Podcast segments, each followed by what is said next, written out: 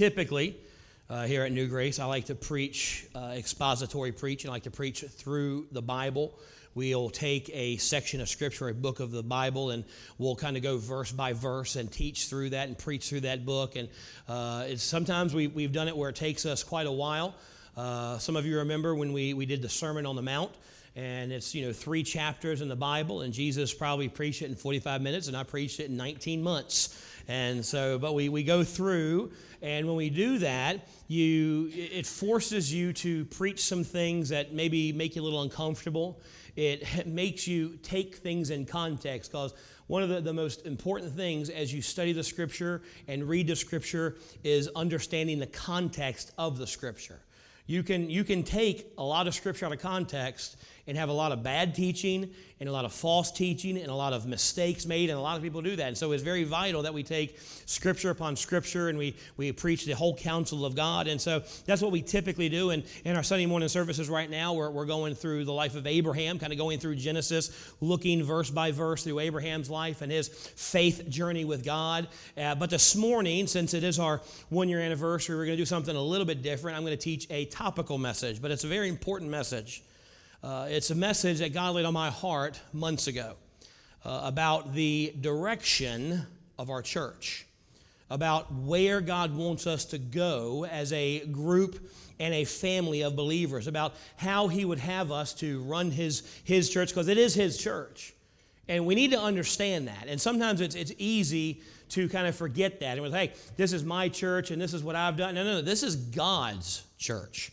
It's none of ours. And I know a lot of us here, we've, we've given, we've just redid the floor, and a lot of us, we've given to the floor, we've gave to build the building, we've given, and like, hey, well, I've done all this, and this is God's church. And so whatever we do, we need to make sure we're doing it because God wants us to do it.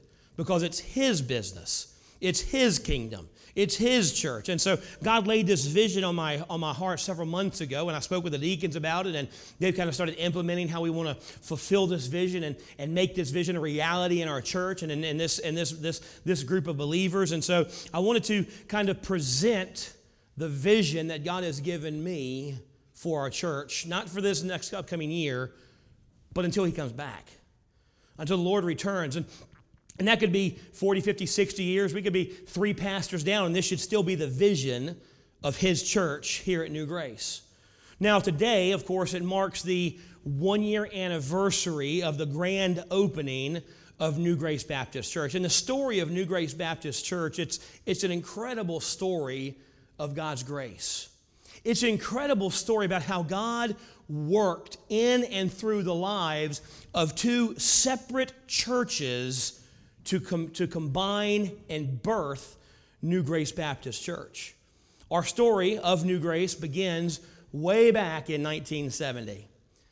Some of you weren't even alive then. I wasn't even alive then. so it begins way back in 1970 when Grace Baptist Church was established. And, and God blessed the work of Grace Baptist Church. If you just look around at, the, what God's done on this hill since 1970, it's evident that God blessed the work of New Grace, of Grace Baptist Church, that He worked through the life of Grace Baptist Church. And God blessed the work of Grace Baptist, and they acquired the property that we are able to enjoy today. Through the ministry of grace, thousands upon thousands heard the gospel.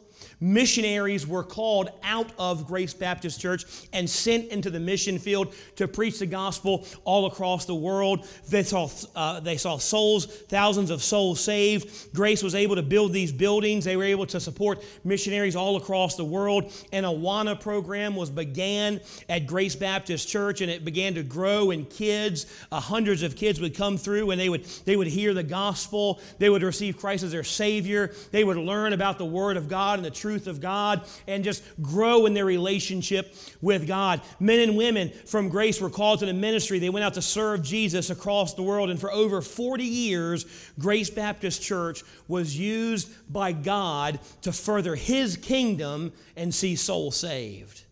And it was a tremendous example of God's power and God's moving. The second part of our story begins in 2011. It begins with the birth of New Horizon Baptist Church.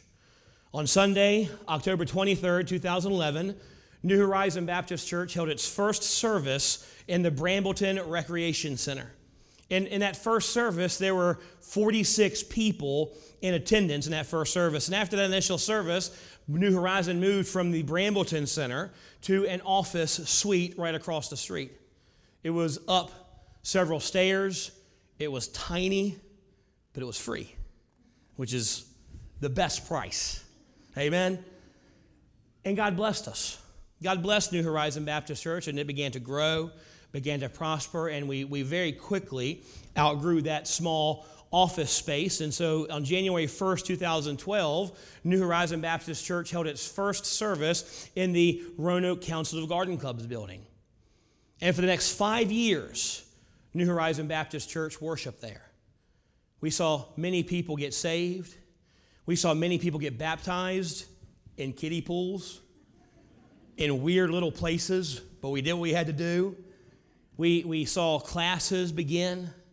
We had, cl- we had Sunday school classes in, in, in, in broom closets, in hallways, in outside. Just God blessed and grew the ministry of New Horizon Baptist Church. We were able to support 12 missionaries across the world, had hundreds hear the gospel, and many accept Christ as their Savior.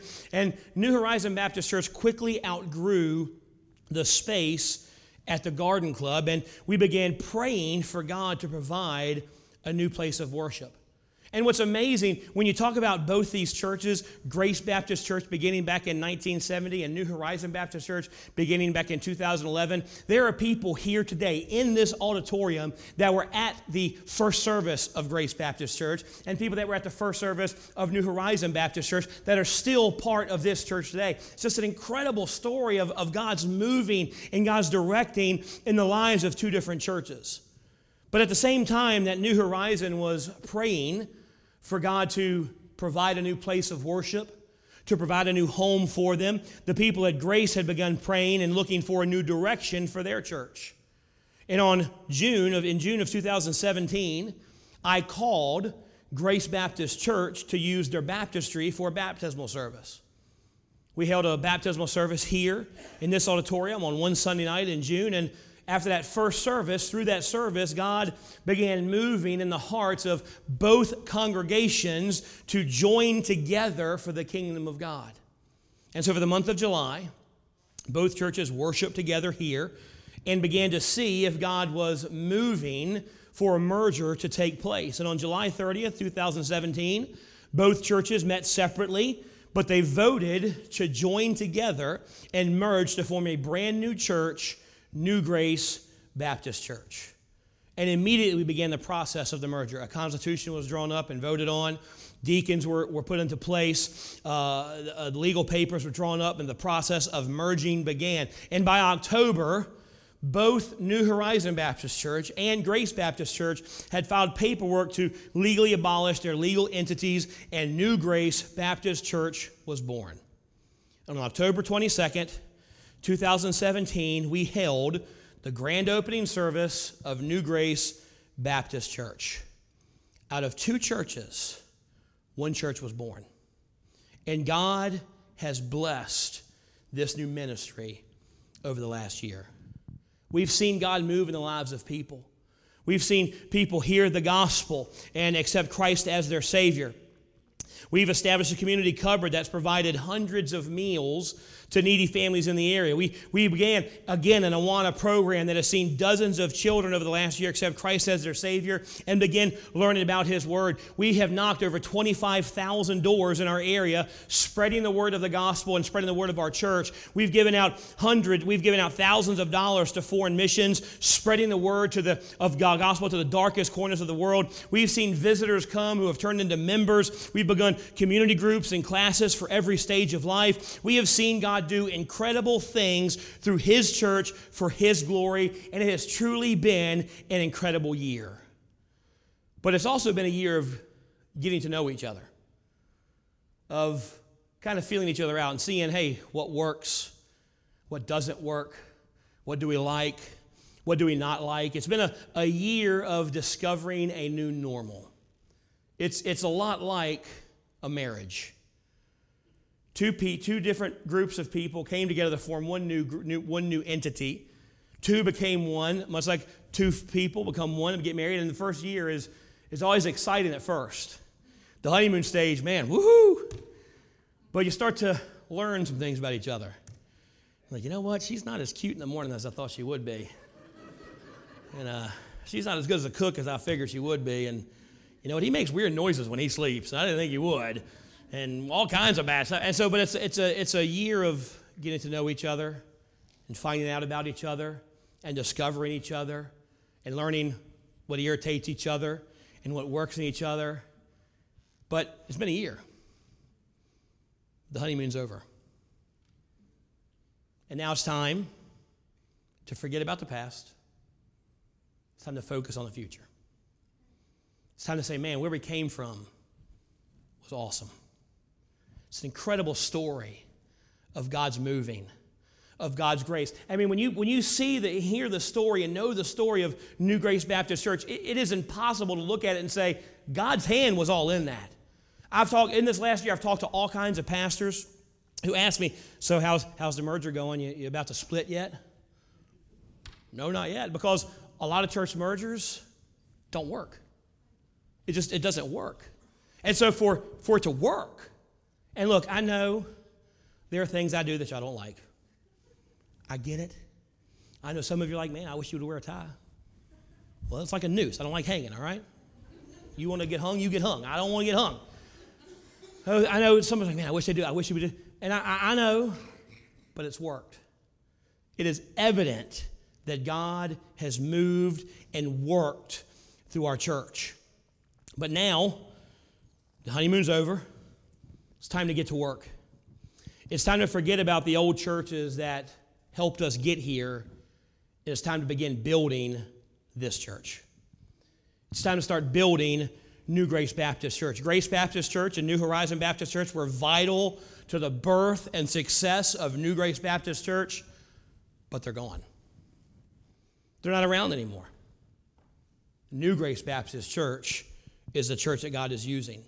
Those two churches are finished, and a new church has begun, and it's time to honor those two churches, but it's time to focus on this one.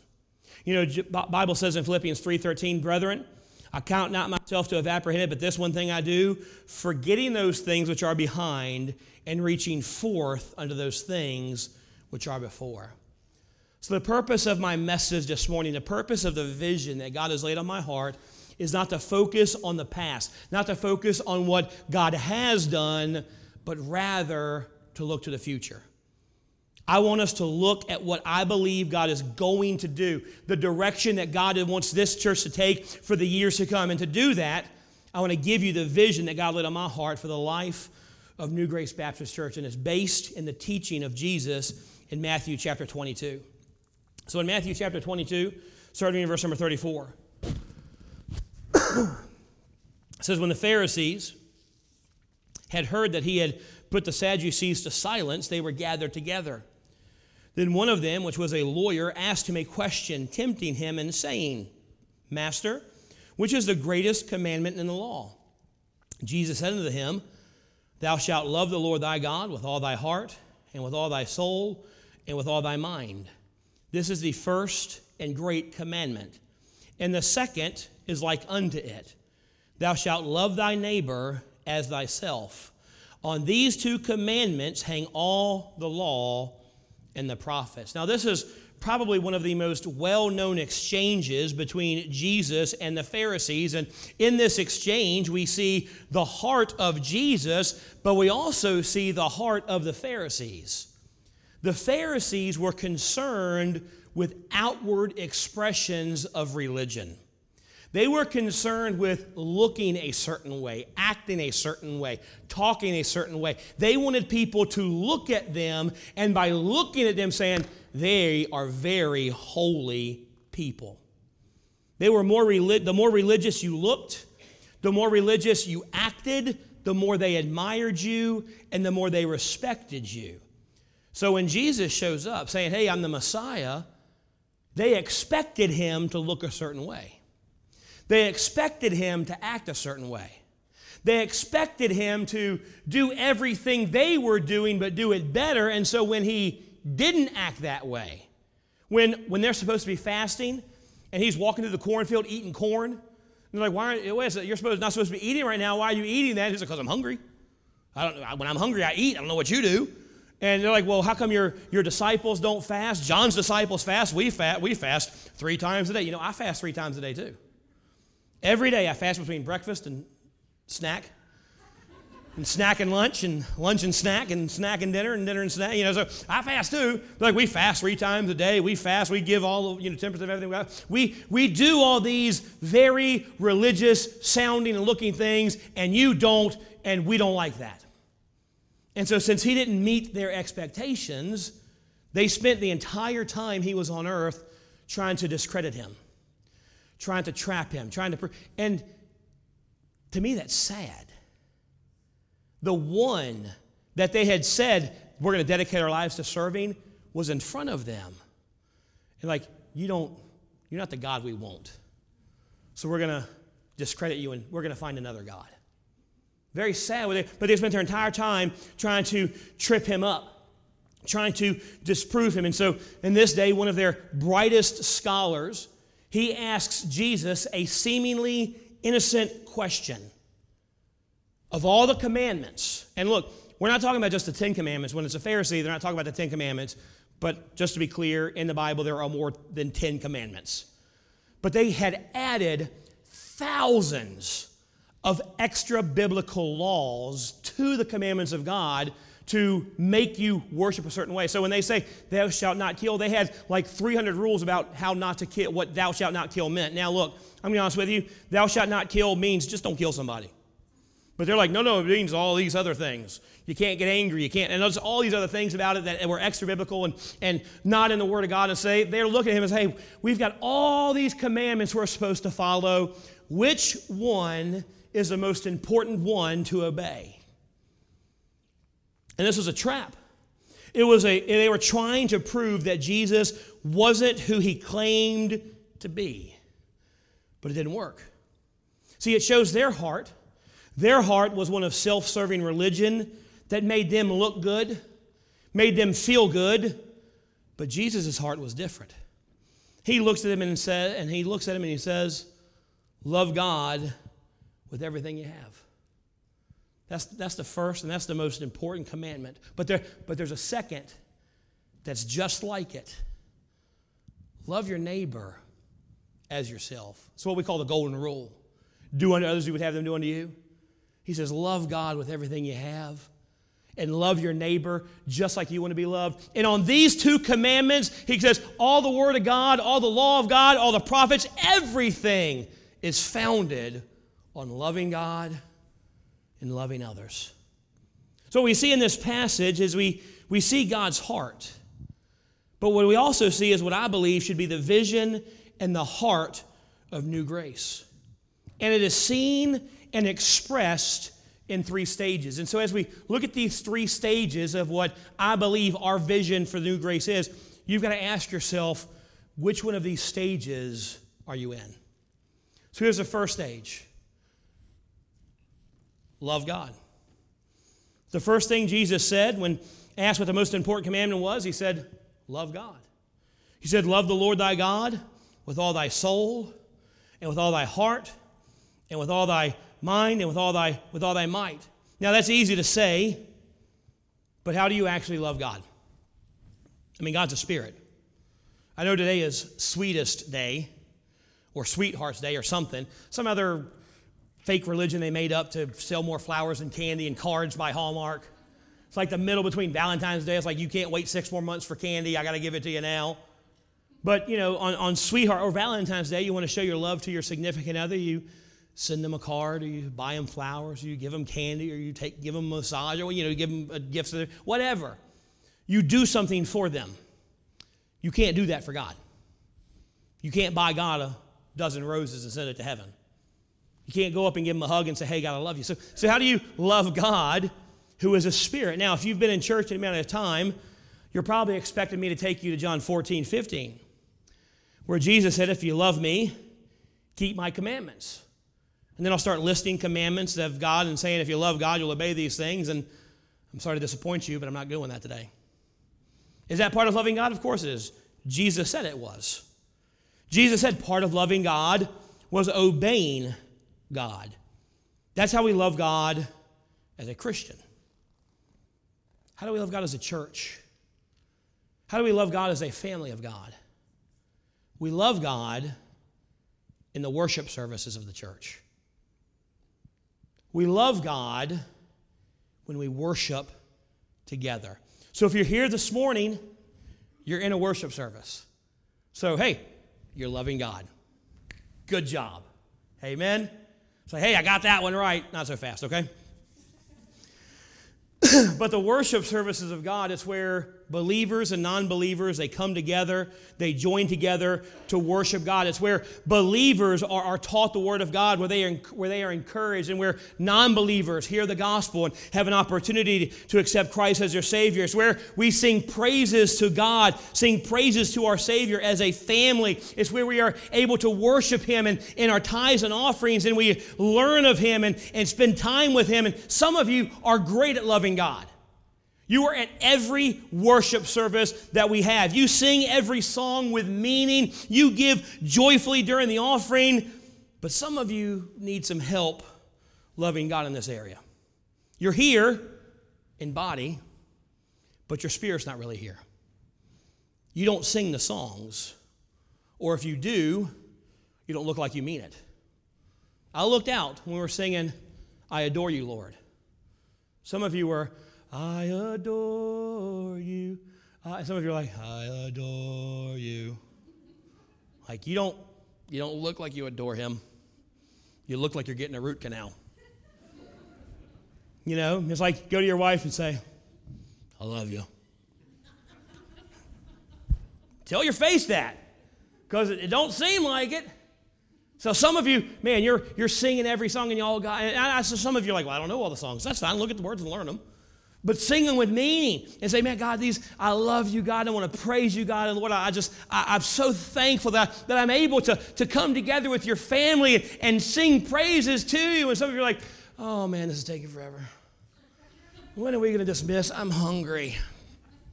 So you come to the worship services, but you're not very good at loving God. So you're here, but you're not really taking part. If you give it all during the offering, you don't give it joyfully. Rather, you toss in what you feel you can afford this week. And some of you, you're not real faithful to the worship services anyway. You're hit and miss. You're what we call part time attenders. You're here every couple weeks. Sometimes you're gone for three or four weeks and it doesn't really bother you, but it bothers God. Because this is where we love Him. This is where we express praise to Him. This is where we come together as a family and worship God. And when you're not here, God notices. And I know you're like, well, we got Facebook. We can watch on Facebook. It's not the same. Look, the reason we do the Facebook Live is for when you're real, you're honestly you're too sick to get out of bed. Like Howard, when you're having when you have a kidney removed, you have a kidney taken out, you have an excuse to watch Facebook Live for a while. All right? But hey, guess who's here? Howard. And he sings like, man, he sings to God. He doesn't know the words and he can't sing very well, but he makes a joyful noise. But Facebook Live was meant for when you really cannot get here, not as well. Since they're doing Facebook Live, I'll just worship at home. Because where two or three are gathered, you're taken out of context. So you're not, you're not real faithful in your love for God. You're not here as often as you should be. You love God through worship. You worship God with other believers in the church worship service. So if you're here this morning, you're a believer, you need to ask yourself are you loving God like you really are supposed to? Are you loving God like you really truly can? Are you faithful to the worship services? Are you participating in the praise service during the singing? Are you giving joyfully during the offering? If you can honestly answer yes to these questions, then you're loving God. But if you're like me, you ask yourself those questions if you're honest. And look, I'm the pastor here. I'm, the, I'm supposed to be the best of the best. I hate to disappoint, but like Paul said, I'm the biggest sinner we got. But I can look at these and say, you know what? I'm, there are times I don't love God like I should. There are times my love for God isn't expressed like it ought to be. We need to love God.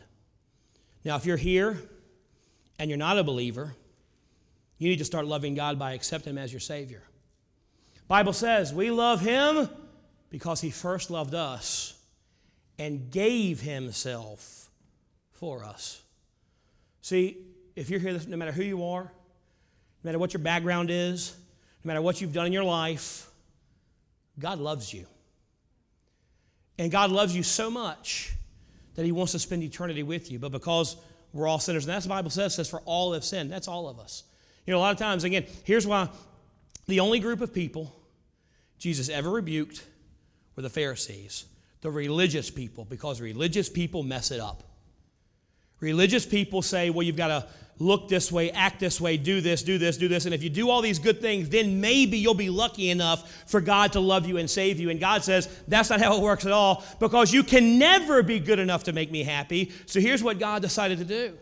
God said, Since I love you and since you're a sinner and sinners have to go to hell and there's no way you can avoid that, here's what I'll do I'll take care of it for you. So Jesus, Bible says in Romans 8, 25, 5, 5, 8, for God commended his love, or God showed his love toward us in that while we were yet sinners, Christ died for us. See, God loved every single one of us so much, He sent His Son to earth to be born of a virgin in a manger in Bethlehem, lived a perfect life for 33 years. And he died on the cross, not a death that he was due to, to die, not because he didn't have a good lawyer, couldn't get away. He died because we had to die. And he said, I'll die in their place. Because the Bible says, without shed of blood, there is no remission. So Jesus died as a sacrifice for us. See, in the Old Testament, they used to sacrifice animals to cover their sins. And that was just temporary kind of covering. But Jesus said, I'm going to go and I'm going to die to take away their sins. That's why when John saw Jesus, he said, Behold, the Lamb of God that taketh away the sin of the world. And so Jesus lived a perfect life, completely fulfilled the law of God because we never could, and then died in our place on the cross at Calvary and was buried in the grave for three days, but he didn't stay dead. On that third day, when Mary and them go to anoint his body, he's not there because he had already risen from the dead, redeeming us to God the Father to let, let mankind know hey, the price has been paid and access to God is available to anyone who will accept it. Because if you know the story, when Jesus resurrected from the grave, what happened to the veil in the temple? It was torn in half because that veil was a separation between man and God. And God said, The price has been paid Everyone has access to God now. And He died, He was buried, and He rose again so that we could have eternal life with Him. And all we have to do is come to church and join the church and start giving to the church. No. All we got to do is say, God, I accept your gift. And that's it. God made salvation easy. Now, look, what it took to save us, very complicated. I could spend an hour and a half going through the theology of salvation. But God made it simple. God said, You're going to hell, and there's nothing you can do to stop it, but I love you, so I want to stop it, so I will die. I will do for you what you cannot do. And all you have to do is accept a free gift of salvation. And if you're here this morning, if you've never accepted Christ as your Savior, you start loving God by saying, God, I accept that gift. I ask you to Save me, God. I accept your death, your burial, your resurrection as payment for my sins. And you begin loving God right there. The first stage of living out the heart of God is to love God. Second stage of living out the heart of God, and the second stage of the vision for the church, is to love others. After Jesus said to love God with all we have, he said the second part is to love others as ourselves. Thou shalt love thy neighbor as thyself. Now, just like loving God, there are a lot of things we can focus on that, that involves loving your neighbor as yourself, being kind, yes, being, being selfless and giving to others. Yes, there's a lot of things you can do to express love to your neighbors, but we're going to focus on how we can love others at New Grace, how we can love the brothers and sisters in Christ here. So, loving God is expressed in our worship services, loving others is expressed in our small group gatherings. And we have them every week, all over the place here. These meetings we hold each week are where smaller groups of God's family come together. See, here you come together, we sing praises together, we shake hands together, we hear the Word of God together. But in smaller groups, we come together and we, we able to communicate, talk to each other, encourage each other, strengthen each other, be a blessing to each other. These meetings we hold each week or where God's family come together to study the Word of God. Now, we call them community groups, and they happen a lot of different ways here. They happen on Sunday at 10 a.m. It's called Sunday school class. I call them community groups. You call them whatever you want to call them. I don't care what you call them. But every Sunday at 10 a.m., all across this campus, we have people meeting in smaller groups of believers to study the Word of God, to encourage each other, to talk to each other, to be a blessing to each other. They happen for every age group from birth to senior adults. And a lot of you here, you're, you're loving God, but you're not loving others because the only time you come to church is for worship. You are missing out on an incredible blessing that God has for you as you worship, as you study with other believers. But you're also missing out on being a blessing as God uses you to love other believers and encourage them. You connect with other believers relationally through smaller groups, and we have plenty of opportunities to do so. You can join them on Sunday morning during the Sunday school hour. We have a group of ladies that meet here every Tuesday morning to gather together and worship and study God's word and encourage each other. We have ladies that meet here every Tuesday night at 6:30 to study the word of God and encourage each other. And look, that group, you can't shut them up. It's supposed to be from 6:30 to 7:30. They're here till like 10, 8, 10 o'clock at night. And I'm like flipping the lights, like, hey, it's time to get out. Stop loving each other so much. It's enough's enough. We've got men that meet here on Thursdays at 6:30 to, to encourage each other and study the Bible together and help each other. And there's these smaller groups of believers where we come together and we love other believers. If you haven't gotten plugged into any of these, you're not loving others like God wants you to. God wants you to love God. Jesus wants you to love God. He wants us to love others. And here's the third stage love God, love others, serve others. Part of loving others as yourself is to serve them. And we have a lot of opportunities to serve others here. At this, this is the stage where most of you are not getting to. You love God in worship. You love others in small groups, but you don't serve. See, Jesus came to serve. He humbled himself and became a servant, which the King of Kings came to serve. And he did it as an example to us so we would be servants. He came to serve, He came to be a servant. He entered us to live through us so that we would live as He lived. That means we need to be servants. So, how can you serve others in the church? A lot of ways. You can be a greeter. Brother, Brother Grice and Brother Clarence, they, they every, every week you come through one of these doors, you're getting a handshake. If you're on this side, you're getting a bad joke from Brother Grice, and you're getting, you're getting a bulletin. That's, hey, and you know, we could use some more greeters. You could serve God as an usher. You could work in the nursery. We need help in the nursery. Look, our nursery department is growing incredibly fast, which is awesome. But we need help with those kids because those kids are bad. so we need help in the nurseries. You can, you can teach us something. We have right now, we've got, we just started a new class this morning, and we still need about three more classes started. You can teach a Sunday school class. You can help in a class. You can drive a van. You can pick up a member or a shut-in who doesn't, who's not able to drive. You can sing in the choir. You can sing in the praise team. You can sing in the in, in, the, in a special. You can work in the sound room. And look, you're, you're sitting here like, well, I can't do any of those things, preacher. Hey, you can write cards to people who miss. You can look around and say, hey, so and so's missed this week. I'm going to write them a card, let them know I, I noticed they were missing and I'm praying for them. You know how encouraging it is to know someone missed me. Someone other than the preacher missed me.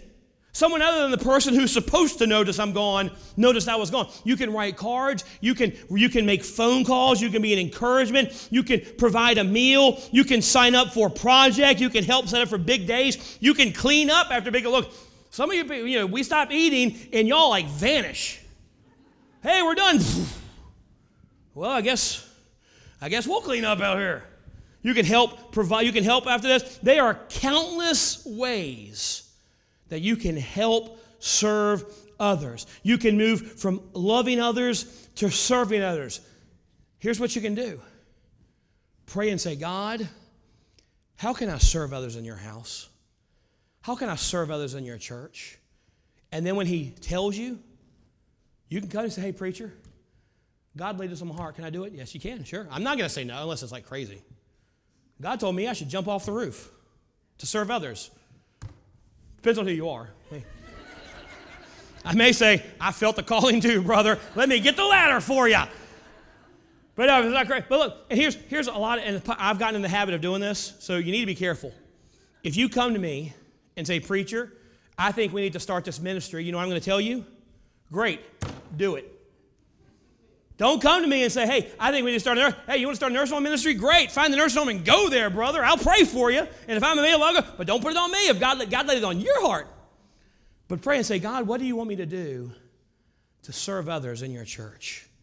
There are countless ways you can go from loving others to serving others.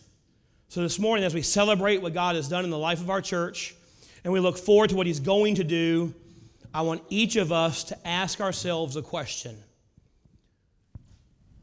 What stage are you in? Are you loving God like you should? First of all, are you one of His? Are you a child of God? Are you saved? That's first. And if you are, are you faithful to the worship? Are you active in the praise service as we sing to Him? Are you joyfully giving to Him? If you are, are you loving others like you can? Are you part of a small group? Are you being blessed by others and being a blessing to others? Or are you serving others? Here's, here's what that means Are you a taker or a giver? Are you giving all you can to God's work and God's church? Whatever stage you're in, it's time to move to the next one. If you're loving God, great. Let's start loving others. If you're loving God and loving others, great. Start serving others. If you're loving God, loving others, and serving others, great. Let's do it better. Because I can do it better. We can all do it better.